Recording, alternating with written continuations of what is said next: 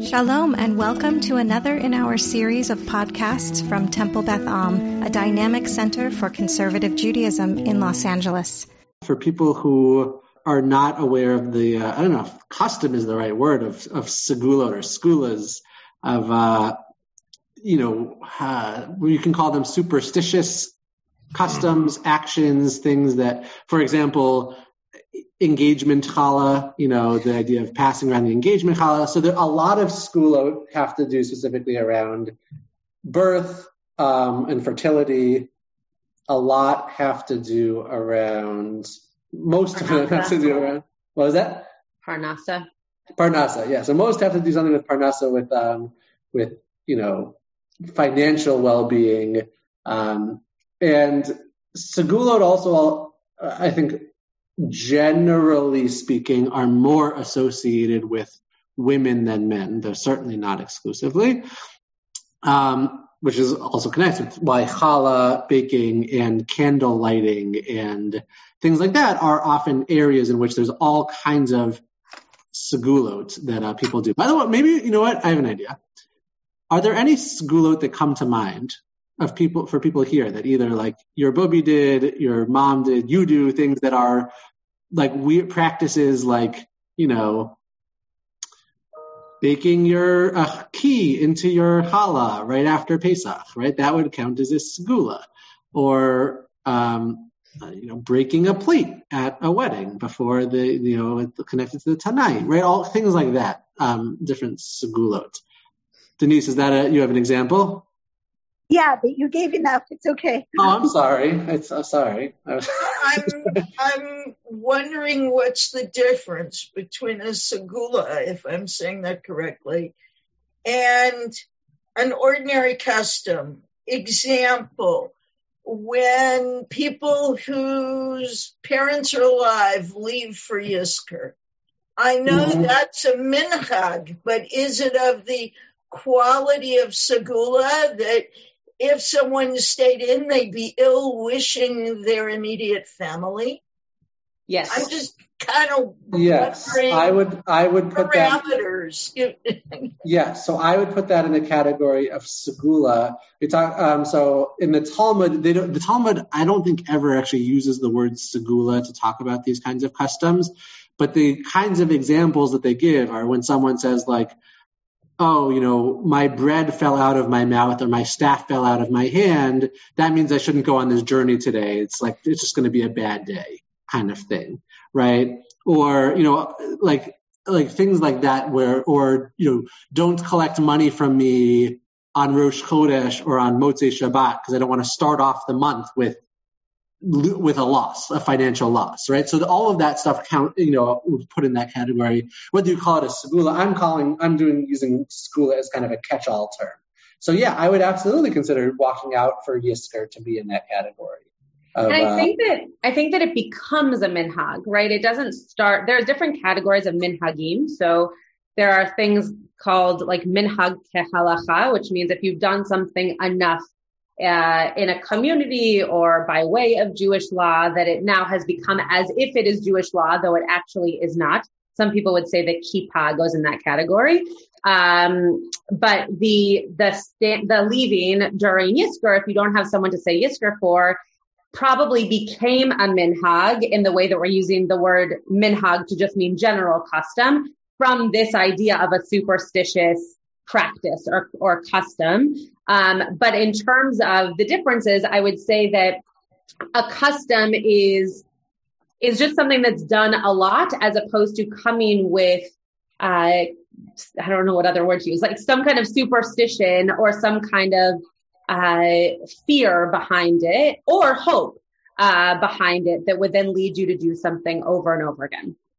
Does that well, it's sense? like when you when you compliment somebody like your child and you go poo poo poo, you know, exactly. like you're not supposed to be saying yeah. that, but that's, you know, that's kind of what you're saying, I think. Right, or so like throwing salt over your shoulder. That's a thing apparently, right? right? That's a, yeah. yeah. Though I don't know if that's Jewish or if that's just a Eastern European custom. I think it's Eastern European. Well, so many of them are adopted, right? Yeah, yeah, so no, but I, yeah, okay, yeah. From non-Jewish places, right? But right, yeah. right, right. Um, Steve has his hands up, so maybe he has a suggestion or a, an example. I've, I've actually heard this one a couple times. Is that if um, if your family, your household is having bad luck, to check your mezuzahs? Yes. Mm-hmm. Yes. Just so funny. Yes. Yeah. Which is funny because Rabbi Schatz, when I, I feel like when I mentioned something about school, you're like, I don't know anyone who does this.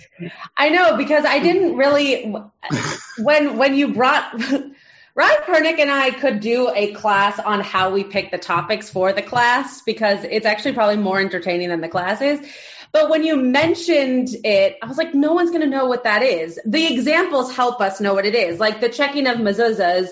I feel like some people do, but it, but but it's more so, and we're going to get into this in a second. And then, Ryan Pernick, you can answer Michael's question based on your source sheet. Yeah. Um, My dad the, asked the same question. So. What? Said my dad asked the same question also. So. Oh, great. Did he also look up your birthday? I hope he had things to do on your birthday. Um, he was watching Jeopardy. But, oh, great. Well, you were not the first child. I was. So um, I think that, that there are elements of of like checking your mezuzahs or eating the challah after a wedding that come with this this yearning for hope, right? Even even I would say, and it's not a segula, but saying the Mi Sheberach for someone who is who is uh, fatally ill, right? That you would that you are doing something that is going to make you feel like there's more hope or or opportunity or um, uh, reasoning behind whatever's happening in your life. And so you check your mezuzah because what if in the mezuzah there's uh, you know something wrong, and then if you if you get a kosher mezuzah, then everything will be fine. So I do think that's that's where these examples make it known to us that we do more of this than we expect. I just wasn't sure that people would actually know the term. So yeah,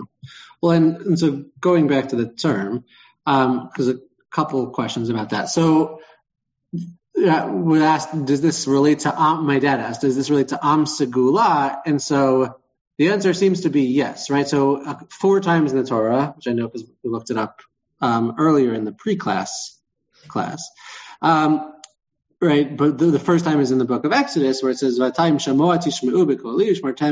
if you observe faithfully, uh, obey me faithfully and keep my covenant, Vitem li segula mikol ha'amim. You shall be a segula to me from amongst the nations. For all the earth is mine. Um, and every time the word segula appears in the Torah, it's kind of in this context of an am segula, which often is translated something like here, like my treasured possession among all the peoples.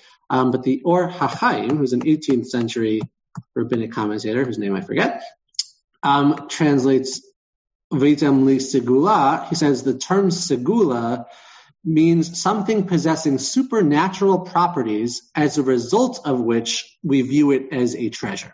It does not need to possess intrinsic value. He says there are herbs, for instance, which are cold by nature and yet are known to be an antidote to cold, something illogical within nature as we know it. Uh, he says, God promises the Jewish people that as a result of their listening to his commandments and observing them, they will become such a people for God, a people whose history defies all accepted norms. So the idea here of segula is something that is sort of defies natural explanation. Um, it's sort of above, supernatural, right? Above nature. Um, and and so when God says vitem li segula, you're going to be a segula. It's actually connected as sort of this thing that's like again supernatural. It is nature cannot explain it, but it's but it you know like Jewish history, which often does not follow a trajectory that would seem to make sense um, historically. So that's kind of this idea of segula.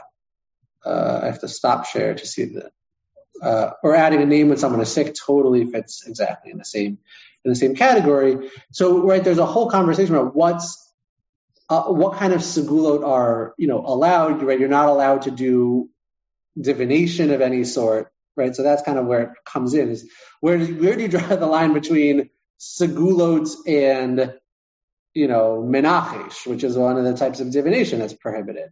Um, when it comes specifically to the weddings and so forth, though, uh, I'll just, you know, here it talks about, you know, different things that, that rabbis in the Talmud would do, that they, you know, would check what would happen by opening a scroll and reading whatever it would open to and would see that as a sign. You know, Rabbi Yochanan would check what was in store by asking a child to recite the verse he was learning, and that was, you know, based on that verse, he would sort of, de- you know, determine what was going to happen to him.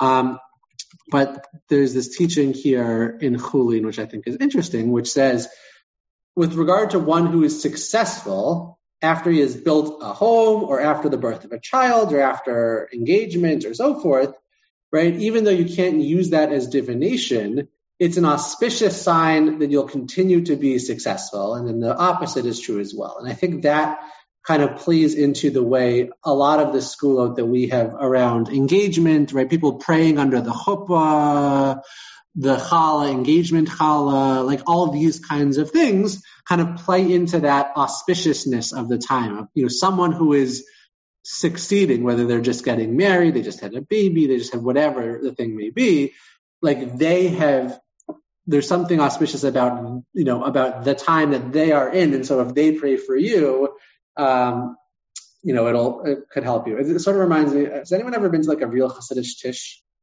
Anyone? Okay, Jude has. Um, I know I went with one of my rabbis in yeshiva who's a Belzer Chassid, and I spent Shabbos with him. and We went to a tish, and you know, and they the Rebbe sort of hands out like some fruits and some like cake. There's some kind of a cake that they make, and he hands out pieces of cake, and it's this whole thing um, that like people are like rushing to the front to try to get the cake that he's handing. It's actually mostly men, isn't it? Mostly the men are at the tish, right? Yeah, I mean, yeah, I wasn't really there. I kind of looked in. My husband was in there. okay. So yeah, but so that's, one... but that's exactly what happens in our episode, right? It's not from a rebbe, but it's from it's from a wedding, which is the for those of you who like didn't maybe didn't catch on to exactly what was happening because it was a little bit of a random moment. Um, a woman came in, I think it was her daughter who had gotten married, and she gave out pieces of challah from the wedding that had obviously been used to say motzi over at the seudah following the ceremony. And that challah was given out to all of the unmarried women in the room to be this way of, uh, if you have a piece of this challah from the wedding, like it'll hopefully soon buy you is what, uh, it's you like the bouquet, say. right? It's the bouquet kind of feeling thing. Uh, right? Yeah, people yeah. throw the bouquet non-Jewish weddings and like that. Yeah, but the bouquet is only caught by one person. Right. I think I've actually never experienced that in my life. I've only seen it in movies, Me but too. I think it's done only once. So the challah is is a little bit more inclusive to just anybody who needs that blessing or wants that blessing of getting married. And interestingly, um, what's her name? Uh, Hodaya. thank you. Uh, says, no, I don't need it. And the woman's response is, oh, did you already find somebody? She's like, no, but I just, I don't need a piece of stale challah from a And wedding. she- well, and she's like, you don't have to be frum, right? The person says something about like you don't have to be frum. Like it's it's Right. for it's for non-religious people too. Right. The blessing works even if you're not frum. Um, Right. But anyway, yeah, Renee. So one of Idan's friends from Aish got married, and before she got married, she asked for a list for, of all the people that were still, still Yeah. single, so that she could make a special bracha for them Yeah. um, in in her schut. hmm Very Yeah, much so- a thing. Very Yeah, much I was just gonna say, Rabbi Pernick can talk about that. You you sometimes see that you see it right before weddings that people send even. I've seen it also sent out on Facebook nowadays, and it's just such a weird thing to say. Add your list, add your name to this list so that I can pray for you on my wedding. I've never actually opened one of those documents, but I think that it's a little bit bizarre. You, ever, Um, you've never seen a man do that though? Only women, right? I've never seen a man do that. No, it's just. I think that's a specific. It's just the women that do it. Yeah. Yeah. But also the women during Kabbalah Panim, that's what they're do. I mean, they're in a traditional community. They're like davening, you know, Tehillim and, and saying people's names and giving them brachot and all those things. But men don't really have that because they're at their tish and getting drunk and signing ketubas and whatnot. I guess Hashem. ketuba, only one ketuba, but, um, but yeah, and it also happens around names for people who are ill. You'll hear of people reading Tehillim, like groups of people reading Tehillim so that that person should get better soon. Um, so yes, names is definitely the, the, um, the collection of names is definitely or changing thing. names. You know, Or changing here- names. Yes, true. People here in New Orleans, you know, might know someone who's a you know mashkiach here who changed his name because he was having you know had health problems and you know changed his name well or dropped his middle name and start you know start going by his first name Yeah. because Rabbi Schatz helped me with that as well for a friend of our family, where we did a Mhm. name change. Yeah, I mean, it's complicated because everyone knows this person by one name. He's, you know, not a young person, and you know, it's like that's not his name anymore. like, right, so right. that's uh, yeah. Dad, Yeah, were you say something? Or As soon as she saw her boy, old boyfriend on the bus, I thought, oh, the Brad helped. The challah helped. It might have, it might have. Hope is They not are- lost, right? There's Yeah. still a month. He's getting married. In a Yeah. month. In a month. Yeah. Yeah. Plenty of time. Yeah. Okay, Rebecca and Leonard. Yeah, I was just going to share it. uh, at our wedding. Any of the unmarried women could come up at the end of the reception after we did the sheva brachot um, and have a sip of wine from my Yeah. from my wine glass from the bride's cup. Yeah. So Yeah, there's also in terms of it sometimes, and maybe this actually comes from the wine custom. I know a lot of women, again, who will go under the chuppah and get and either say a blessing or ask for a blessing to be underneath the chuppah, um, to like to you know to to feel as if you are also going to be under the chuppah soon. Um, again, these are all things I've I've never done in my life. I don't know if they would have been, you know, I'm recalling a, a friend's bris in uh, a friend's bris, a uh, a friend's baby's bris in Israel. Um, I think it was a bris, yeah. And you know, her meaning I know it was some kind of a baby name. I don't know. Or Whatever. Okay, lots of jokes. It's fine. her Keep going. father was the sandak. And I remember as soon as the bris was over, everybody, like every single person in the shul, lined up to get a bracha frum him. And I had Yeah. never met the father. Yeah. So he had actually started before he had started rabbinical school at HUC and then um, became from in his year in Israel and made Aliyah and moved to uh, the West Bank. And that's this friend's father. My dad probably quite, might quite the pivot. Yeah, quite a pivot. Um, but but I never met him. I knew this friend from she was like mishlachet at camp um, at Ramah because you know her dad wanted her to like experience some American Judaism, you know, whatever. But um, but yeah, I remember like every single person getting in line, and I was like, do I get in line? Like I don't know this guy, don't know. But like that, every single person got a blessing from the Sandak, you know. And Did you get a and, like, blessing? real blessing. He like not like a t- 10 second. It was like a, a thing. Did you get one? Yeah. Wow. Absolutely. And you don't remember if it was a bris or not? No, it was a Brit. I was trying to. That's why I was like, it was a Sandak, so it had to be a Brit. You know. Yeah. Okay. Just I okay. I just want to make sure we went back to that. To it's just a bris is like a pretty memorable event, so I just want to make sure. I go to a Um. Rachel. when someone brought up the segula of name change when you're sick, Mhm. are there any other reasons for name change? I've known two women over the years. One added a middle name and the other one um, changed her name completely as part of a coming out ritual as a gay person. Yeah. Um, and I'm curious just what are the guidelines for name changes if there are any?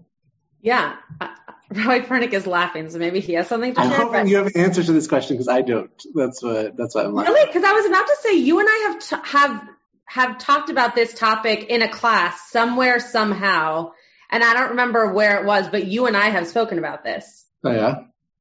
Okay, well, I remember, and I will answer.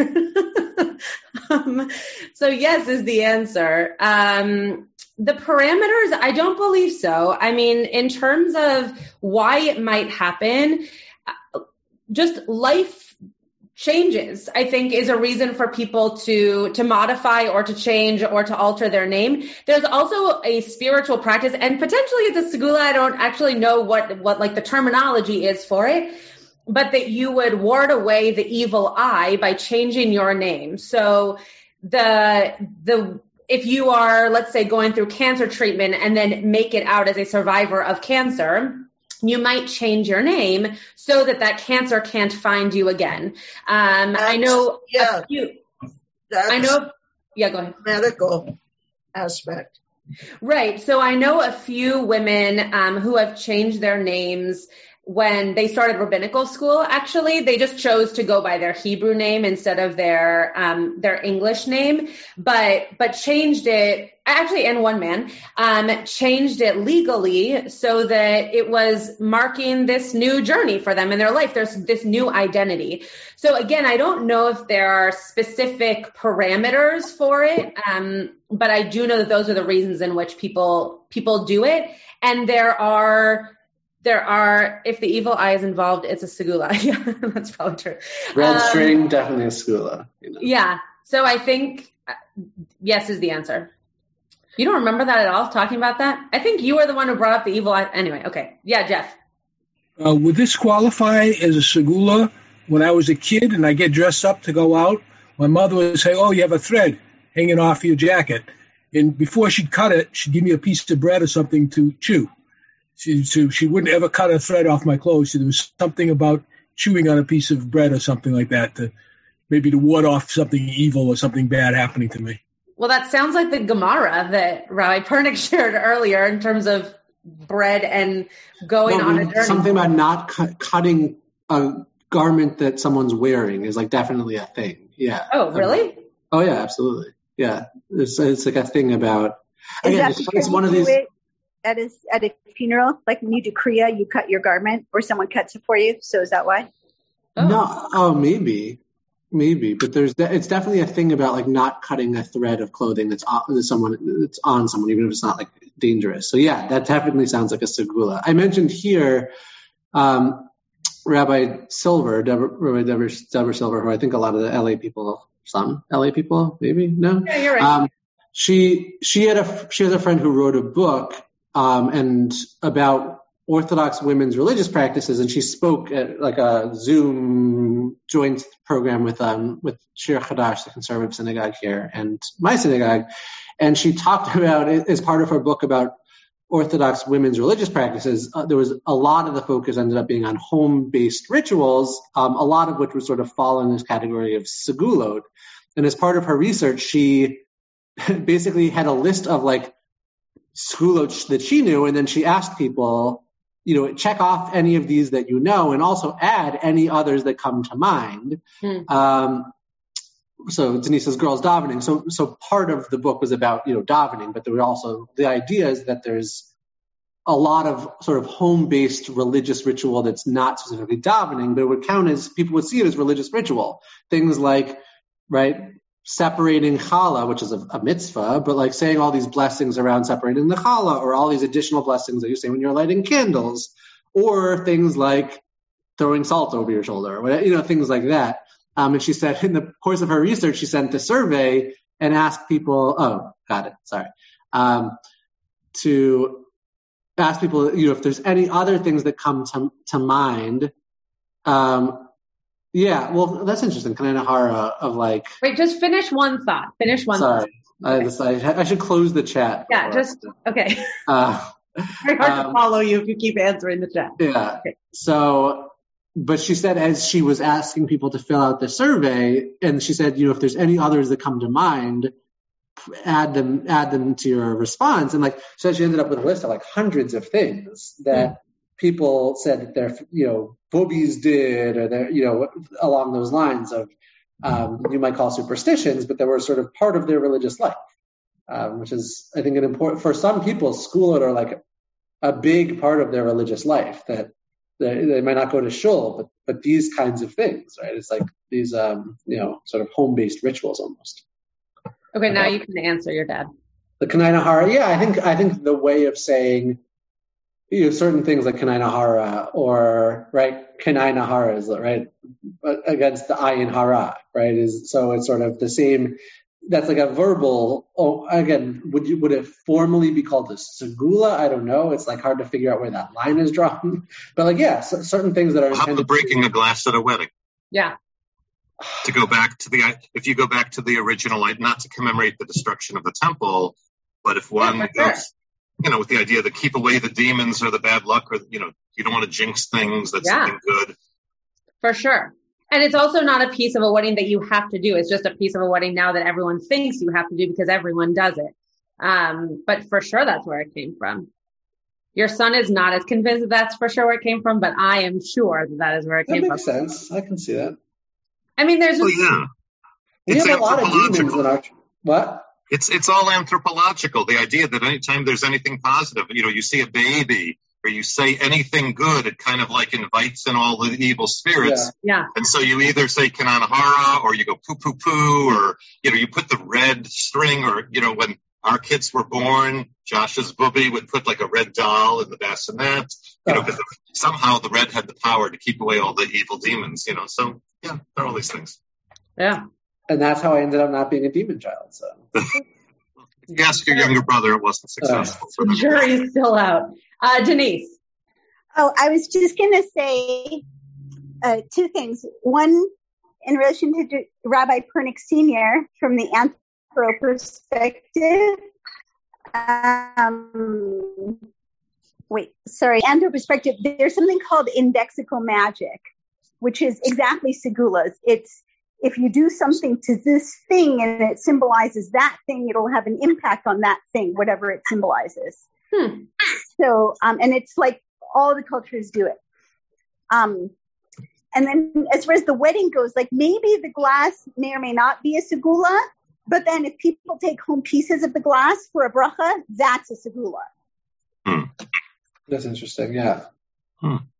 Though I think it could still be a segula even if you don't take something from it because the idea of it being at a joyful event and, and warding away that evil eye, that's what, uh, again, we, every rabbi says something different about the breaking of the glass before it happens. So I typically don't talk about the evil eye right before someone breaks the glass under the chuppah, but, but I do think that, that there is, that, that there is a, um, a connection to the idea of warding away the evil eye by making that loud noise, which you hear about in medieval literature also, not just Jewish literature, um, Right. but different ways in which like the spirits would go away, uh, if you make Even the loud noise. shofar, the red shofar has elements of that also.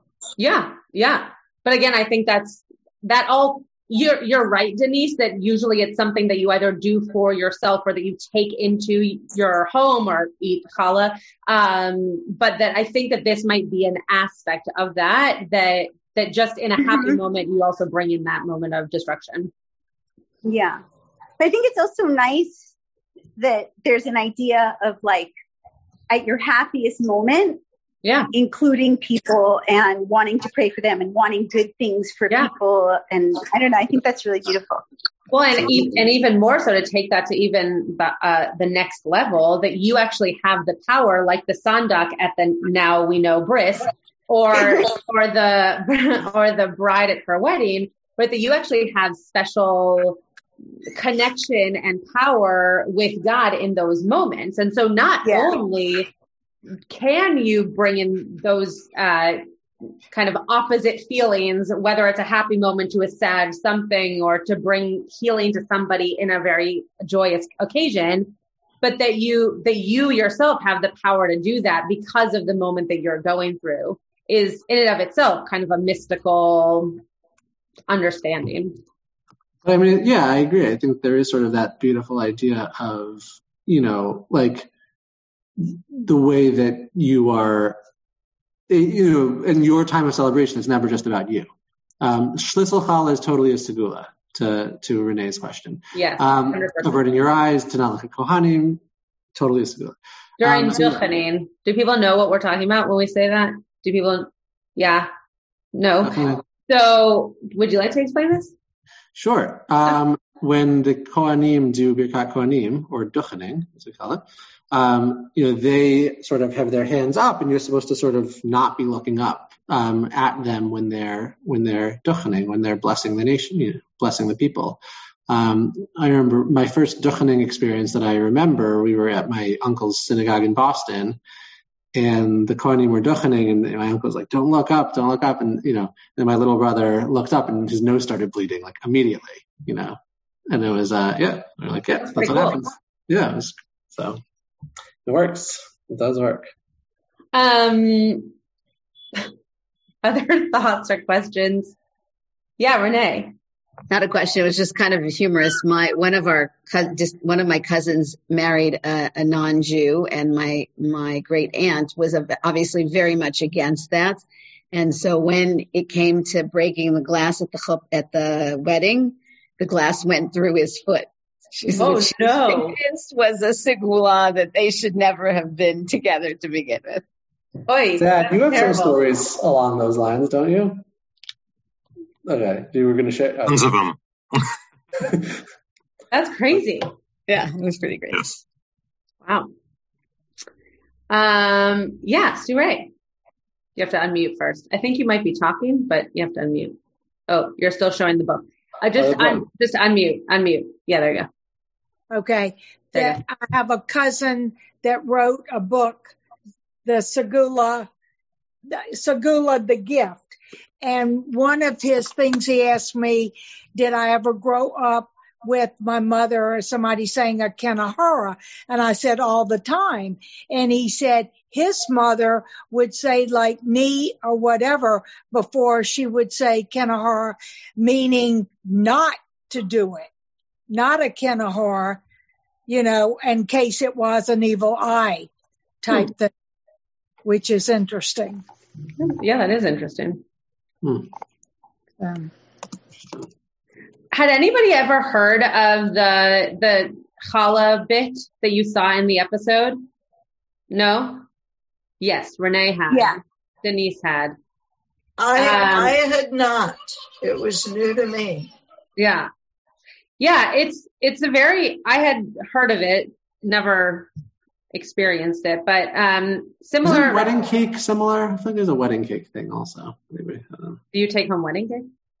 Maybe not. I don't think so. Oh, what you mean? I think if I can interpret what I think. Some people, some people I know save their wedding cake. And, yeah, yeah, like, but that's the couple. No, I know that's a different thing. Oh, okay, great. Um, but I don't think it's for like good luck. I think it's just so you can have wedding cake in the year. Seems, yeah, okay. Um, I lost my train of thought, Josh. Uh, okay, yeah, Michael, go ahead. I lost. I have a question. I put it up in the chat first to just Senior Rabbi Pernick and then to everyone.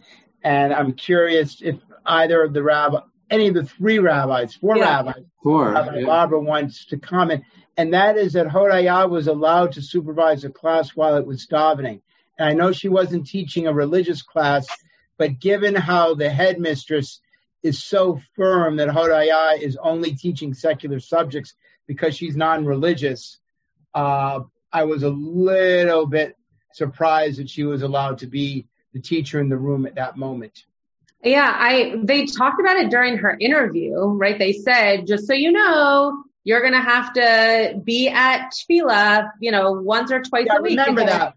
Yeah. Yeah. But still, it surprised me a little bit they let her do that. She even I does think, the whole knocking the table and saying Ya'aleh V'yavo. So yeah, she's, yeah. she's got it down. You know, she knows. I think that I, I think in in Israel specifically, you don't necessarily have to be frum to know how to daven, and so for them, I think they, and also remember she grew up frum. So I I think that that they are they're able to um to feel as though she's going to know what what to do and the choreography and clearly when it's Rosh Chodesh um but that it whether or not she's actually davening or that would be her practice she knows how to help them daven because she grew up around it. She sees it happen around Israel all the time. It just isn't as unknown of a factor as I think it is in America. Um and it's also I not was, that she, she's not not Jewish. So yeah, yeah. yeah I, I, my only surprise was that the headmistress would quote unquote trust her in that role, given the fact that the headmistress knows she's not not yeah. religiously observant at all. Forget about frum. Yeah. yeah. But it's just a matter of sort of keeping the decorum. Yeah, they're sort of davening on their own.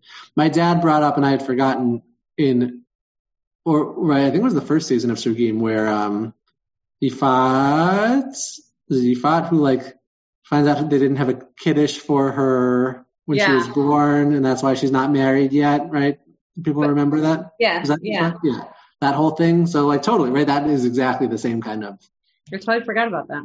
Yeah, me too. Uh, Denise. so back to Hodaya, I remember at the interview, they were asking her in general about um, the religious environment and midot and things like this. And she says, I think I can give it over. She says that to the headmistress in her interview. And it struck me because I, I believed this the whole time. Sorry, there's a siren.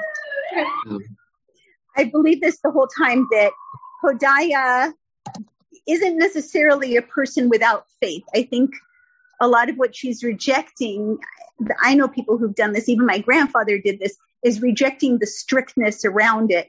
And you have to reject the religiousness because it's part of the package. But I don't think that in her depths she's necessarily an atheist. I think she just doesn't want that whole package. And so it just made me wonder, you know, if maybe the headmistress senses that, or if even the headmistress is kind of giving her a little bit of space to figure out her own relationship to all that stuff. Yeah, I would also say that, and Rai Perna can correct me if I'm wrong, but I would also say in, a, in the frum world, if you grew up frum and then you decide to get less frum or even become secular, the frum world already is like they assume that you're going to either come back to the frum world or that you have enough knowledge and you're just choosing not to use it. The opposite is harder for the frum world that you didn't grow up frum and now you have to prove yourself to be frum. And that, that is more skeptical in the frum world's mind because how do you know how to be frum if you didn't grow up that way? And so prove, prove yourself to us that you really are frum that you don't, you know, use lights on Shabbat and you don't rip toilet paper and all these kinds of things. Prove that to us and therefore you are frum. Whereas the opposite, I think, there there's a, a certain sense of you'll come back to us. And so what you what the headmaster, in my opinion, I don't know if this is true, but in my opinion, what the headmaster is showing us is that even though she's not frum currently, Hodaya is not currently frum that she has the knowledge, she has the connection, she just needs to tap back into it, I think. Totally. Yeah, that makes sense.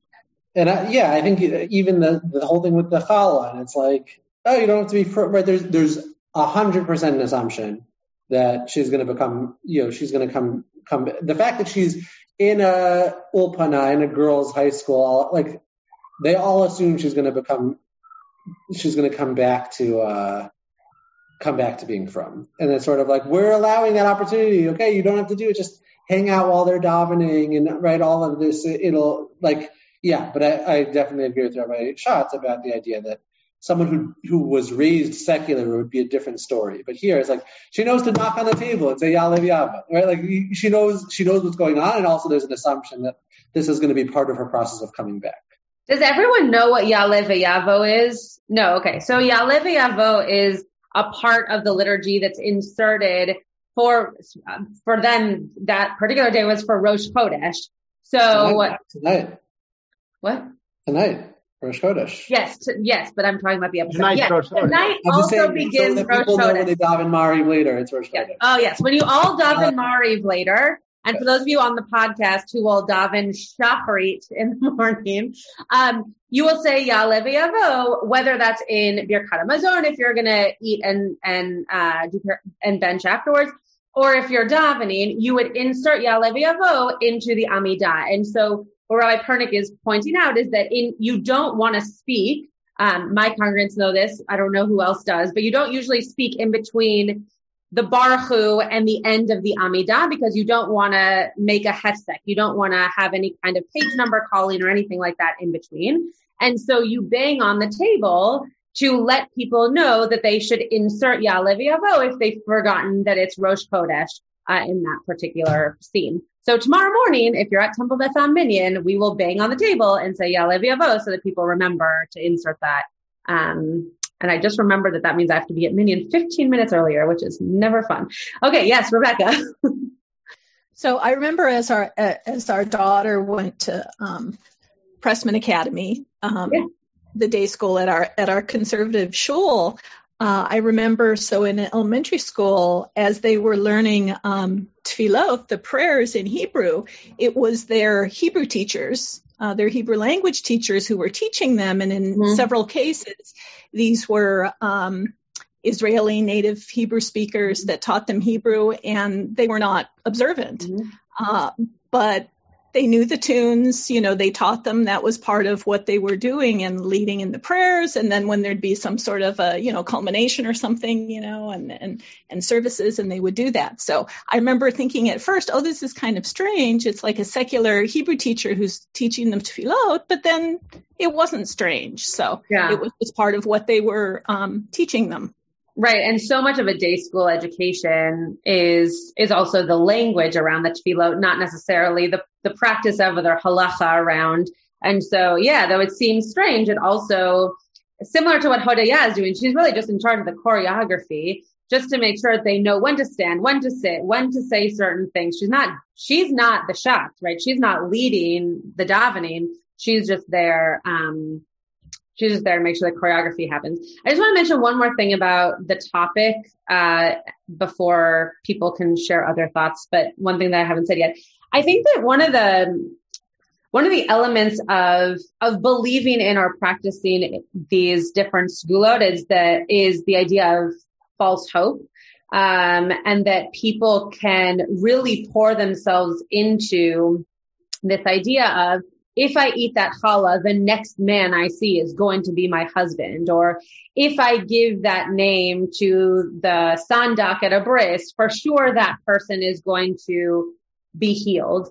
And, and not that we necessarily believe that, right? Not that, that, not that we are so naive to think, oh, of course that's going to be true, but that you put your hope into those moments and I think for some of us, that's hard. I know for me personally, that's a very hard thing to, to buy into that you would have different elements, even like zodiac type uh, horoscope, I guess is what you would call it, type things where you can look up your horoscope and it's going to tell you what's happening for you that month. Some people love that.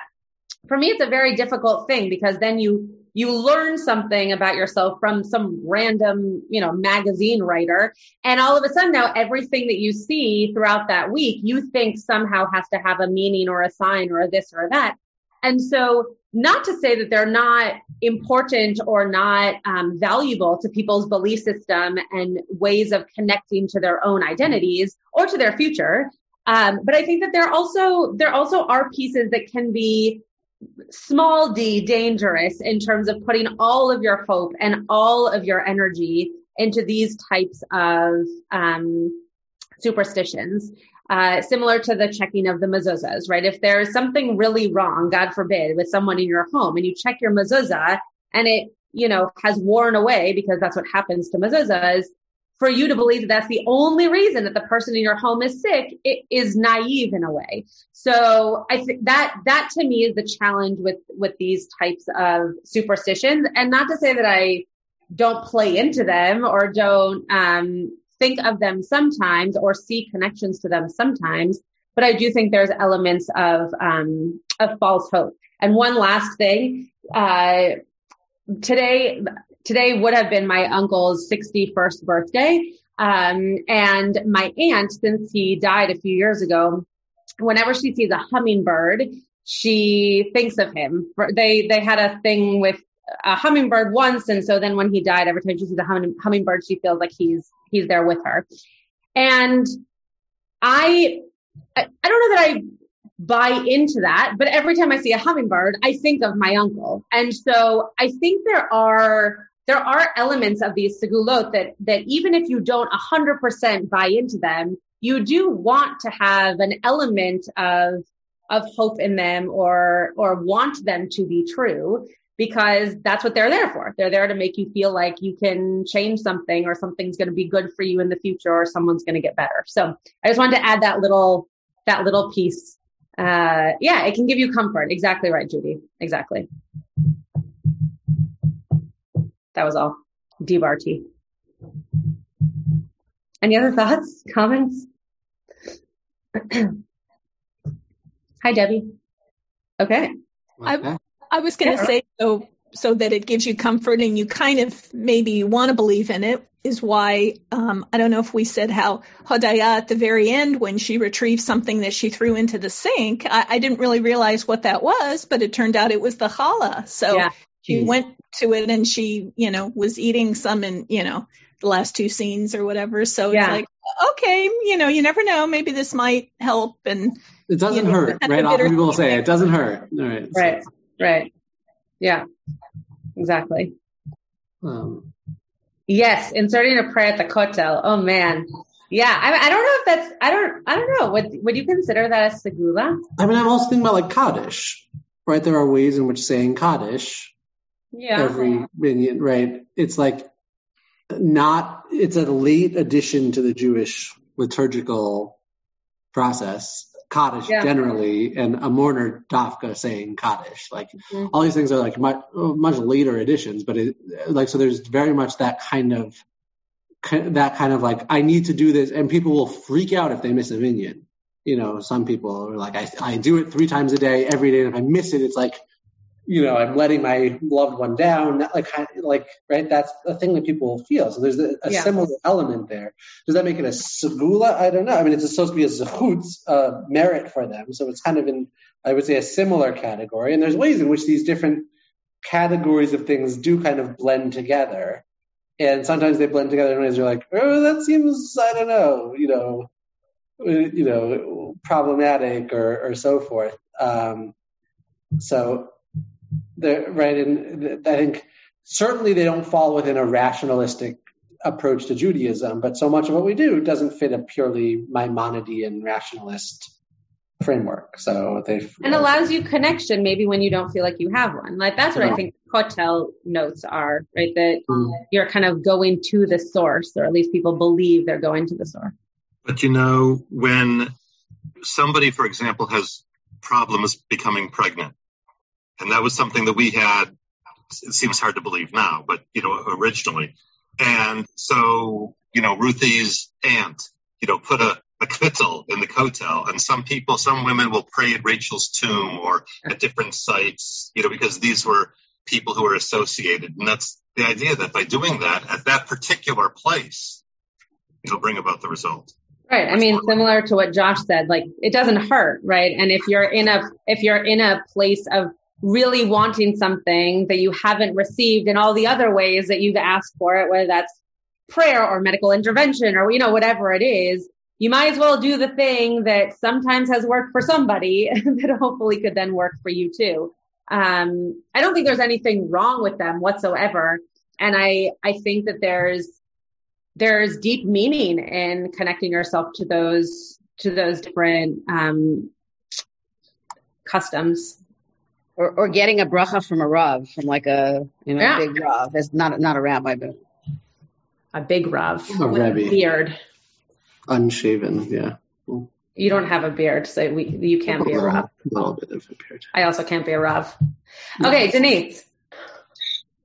Um, I think that sometimes just being open to those kinds of segulas or brachos or different things, I think just the act of doing it, like even Hodaya when she picked the challah from the sink, eh, like it softens you a little bit, you Yeah. know? It just, it just gets you more connected to that place in your heart that feels like, who knows what's possible and miracles can happen at any moment and butterflies can land on your shoulder and all those kinds of California thoughts. Yeah. And and in that way, I think they can be very effective because it just makes you more of open and receptive, and you know you might you might talk more openly to somebody than you otherwise would have because you're just in a different place or Yeah. things like that. Yeah. It might humble you. It humbles you a little bit. Uh, I think. True. Yeah. Yeah, it makes you feel like you need to be connected to something bigger than yourself, which is that humility piece. Um, that you aren't the only person who can have control over whatever is happening, but that you need you need that guidance and that support and that help elsewhere. So Yeah, like it just makes you feel like the world is a good, friendly place. Mm-hmm. Mm-hmm. This became such a nice topic, Rabbi Pernick. Yes, segulas are always good. Never, yeah, it never hurts to do talk about segulas. Ah, very good. Bringing it back. You have been listening to another in our series of podcasts from Temple Beth Am, a dynamic center for conservative Judaism in Los Angeles. If you enjoy these podcasts, we invite you to write a review on the Apple Podcast site or wherever you get your podcasts. For more information about Temple Beth Am Los Angeles, go to tbala.org.